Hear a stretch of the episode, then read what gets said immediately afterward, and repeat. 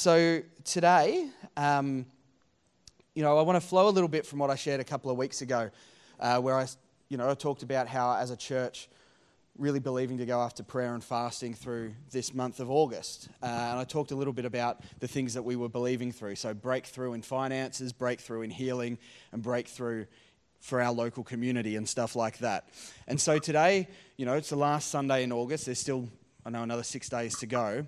But I really want to make today about really plugging in to God.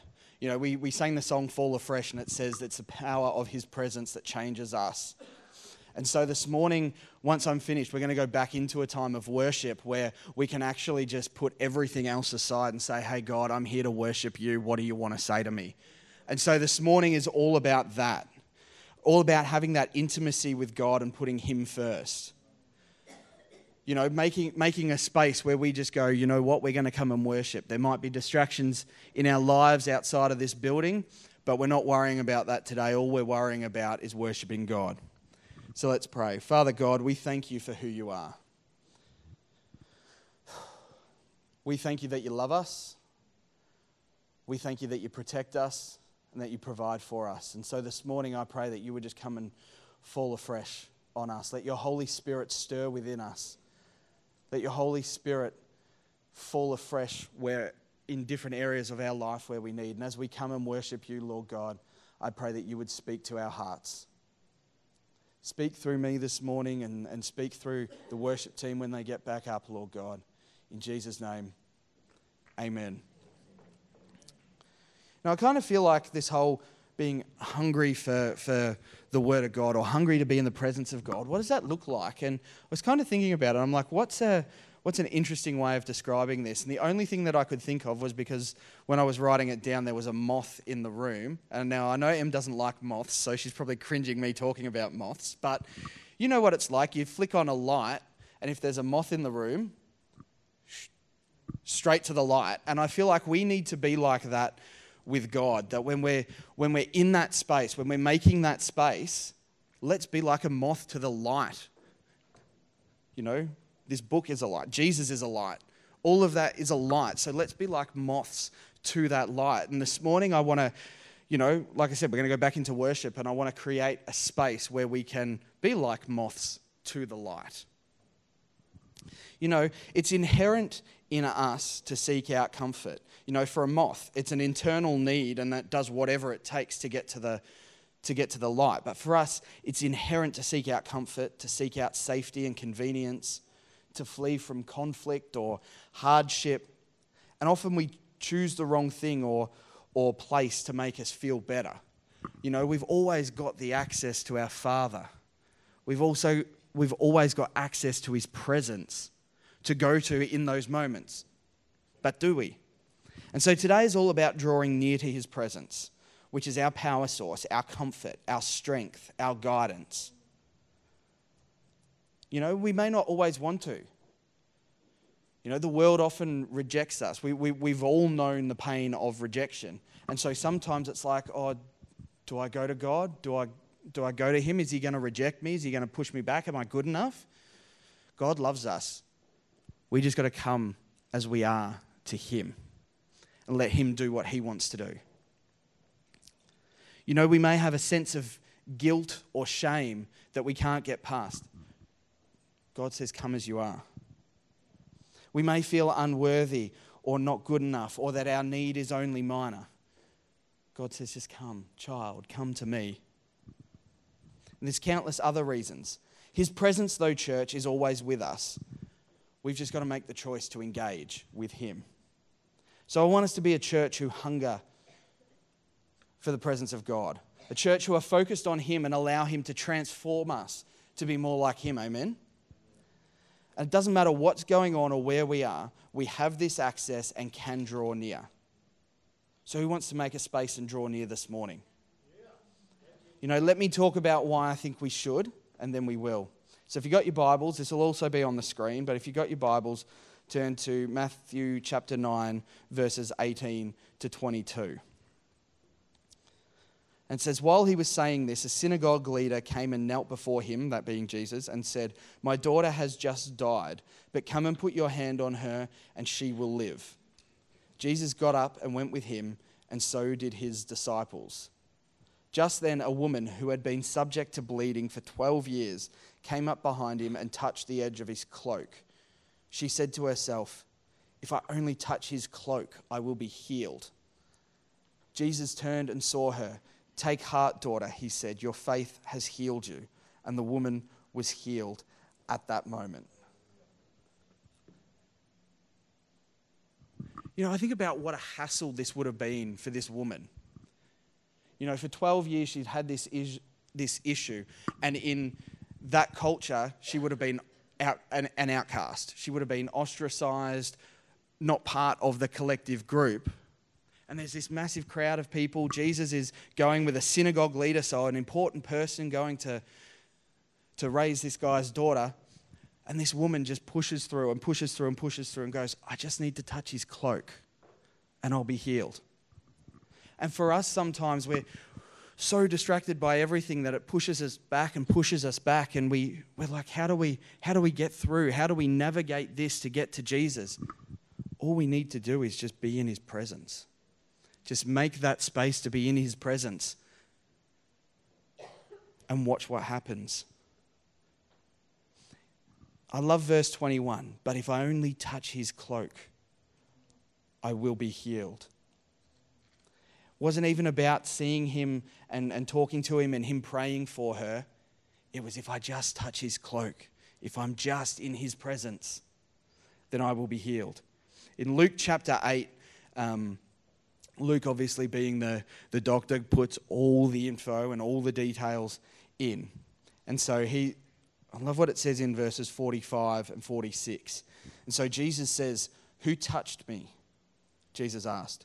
When they all denied it, Peter said, Master, the people are crowding and pressing against you. But Jesus said, Someone touched me. I know that power has gone out from me. Then the woman, seeing that she could not go unnoticed, came trembling and fell at his feet.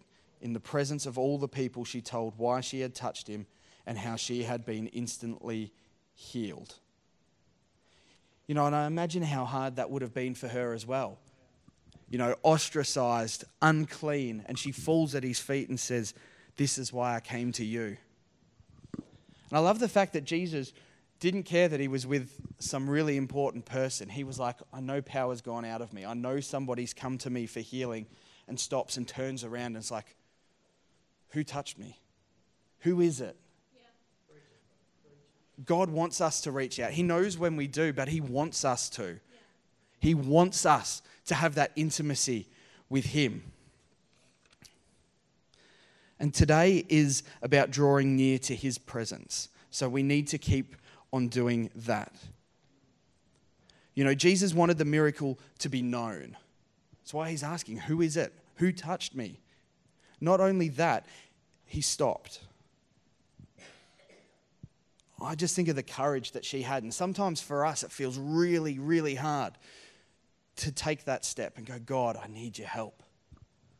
I just need you to be with me. But let's take courage from this woman and actually have the courage to say, you know what, God? I want to be in your presence. And he honored that. You know, the woman, she saw, she, she wasn't content or happy with her physical reality. She wanted more than that. You know, like any of us, if we were ostracized from the rest of our people and, and society, we'd want to belong. We'd want to be a part of it. So she wasn't confined to an issue of blood. So she positioned herself, pushed through the crowd, could have been rejected, but she positioned herself for an encounter with God. And He wants us to do the same.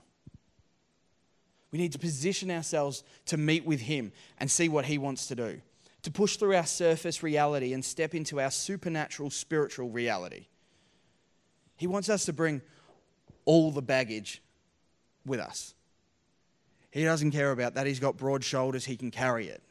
He wants us to bring all the baggage. He's not afraid of mess. He's okay with tears, with laughter, with scars, with whatever the baggage is. He's okay with all of it because He loves us and He wants us to push through the crowd, the things of life that consume us, and position ourselves to be transformed and guided by His Spirit. Amen. The power of his presence changes us, church. And there's another story, which will also be on screen, which is in Luke chapter 5. And this is one of my favorite, uh, one of my favorite stories. So it's Luke 5, verses 17 to 20. So one day, Jesus was teaching, and Pharisees and teachers of the law were sitting there. They'd come from every village of Galilee and from Judea and Jerusalem, and the power of the Lord was with Jesus to heal the sick. Some men came carrying a paralyzed man on a mat and tried to take him into the house to lay him before Jesus. When they could not find a way to do this because of the crowd, they went up on the roof and lowered him on his mat through the tiles into the middle of the crowd, right in front of Jesus. When Jesus saw their faith, he said, Friend, your sins are forgiven. I love this story. You know, I did a little bit of, a re- of research. I was like, I want to see what these houses would have been like. And so, a house back then, they would have had a staircase built up the side of the building for them so that you could get onto the roof to do repairs. But the roof was packed clay and then sheets of leaves and that sort of thing. So, they've had to move these sheets, tap through the clay, and then lower their friend down after already lugging him up a flight of stairs to do that. So, this wasn't an easy feat for what they did. But again, they positioned their friend, they positioned themselves to be in God's presence. And you know, he wasn't he wasn't alone. He had his mates. And sometimes we need our family here to actually encourage us and go, "Come on, I'm believing with you. I'm standing with you. I'm believing for you, and I'm going to stand with you through this." Sometimes we need the strength of those around us to help us get through it. And that's okay. So they had all these long queues. They're carrying their mate on a mat. Doesn't say how long they were carrying him for, but I can imagine this would have been heavy carrying their mate. Couldn't get through, so they climb up the stairs onto the roof, and then the guy walks out. And again, both of these instances aren't instances of Jesus laying hands and praying or anybody laying hands and praying. It's just simply them being in his presence. And they find healing. We don't need to let a queue of people or a long list of tasks in our lives interrupt us from receiving what He wants to give us.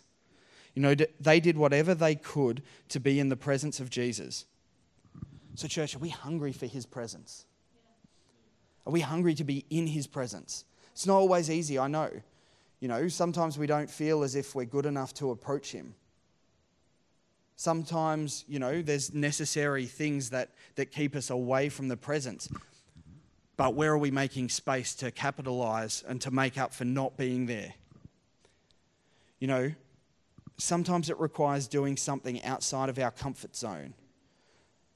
You know, whether that's coming forward for prayer when the opportunity is put there, or, or coming forward to worship, or, you know, putting a hand up during worship, sometimes just to engage with Him and let go of the distractions. We've got to do something that's outside of our comfort zone. And for, for me, that's solitude. Some of, some of you have heard me talk. Like, Em went to Colour Conference earlier this year, was only gone for, you know, three days. And I reckon in those three days, the only time I was in my house was to sleep because I just can't deal with not having people around. Being an extrovert, I'm like, people, people, people. I need people but it's hard. But sometimes I need to have that place of solitude to hear from God and to refresh myself. And it's hard. But sometimes we need to make a sacrifice to connect with Him. And we all find ways to make something that on the surface probably should be easy very difficult. What we need to remember is that He died for all of us because He loves us. That hasn't changed.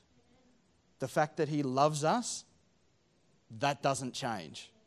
The fact that He died for us doesn't change.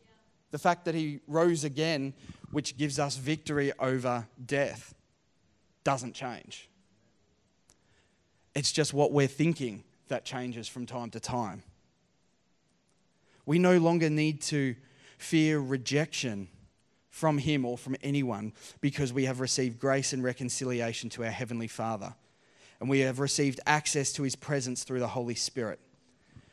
So, are we willing to accept His love and the gift of His presence, and so then pursue intimacy with Him and a hunger for His presence? Are we willing to be available to His guidance? Can I get the band to come up, please? I know I'm not alone here, but who, who wants to see miracles? To see the supernatural transformation in our lives, in our city, in our community. Let's get hungry for His presence, church, and see the power of His presence transform us. So, we want to make a space to engage with Him and practice being in His presence. So, I encourage you to position yourself to receive this morning, but not through prayer you know, I picked a couple of stories where Jesus didn't lay hands on them, they weren't prayed for, they just went into his presence and received what they needed. So this morning, there won't be an altar call for people to lay hands on us because when we're in his presence, things change.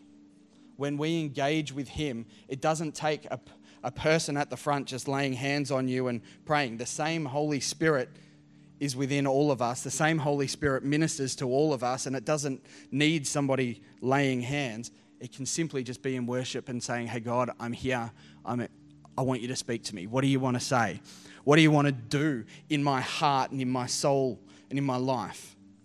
So, we're going to go into this space of worship to position our hearts, our minds, our spirit on Him. He knows our heart, He knows where we are at, and He meets us there. And He still speaks to us and ministers to us during worship because He is our object of worship. So, God, we worship you. Let it be on earth as it is in heaven. So, I encourage you push through the fear, the unworthiness, the distractions, whatever it is. Let go of whatever is holding you back or going on in your life and just focus on Him this morning. If that means staying seated, be seated. If that means you want to journal, then journal. If you want to pray or sing in tongues, go for it. If you want to come out the front and worship, then do that. Get out of your seats. If you want to dance, then dance. If you want to lie on the floor, do that. Whatever you need to do to be free of distractions and to engage with our Heavenly Father in worship this morning, you have full permission to do it. You have full permission to do that.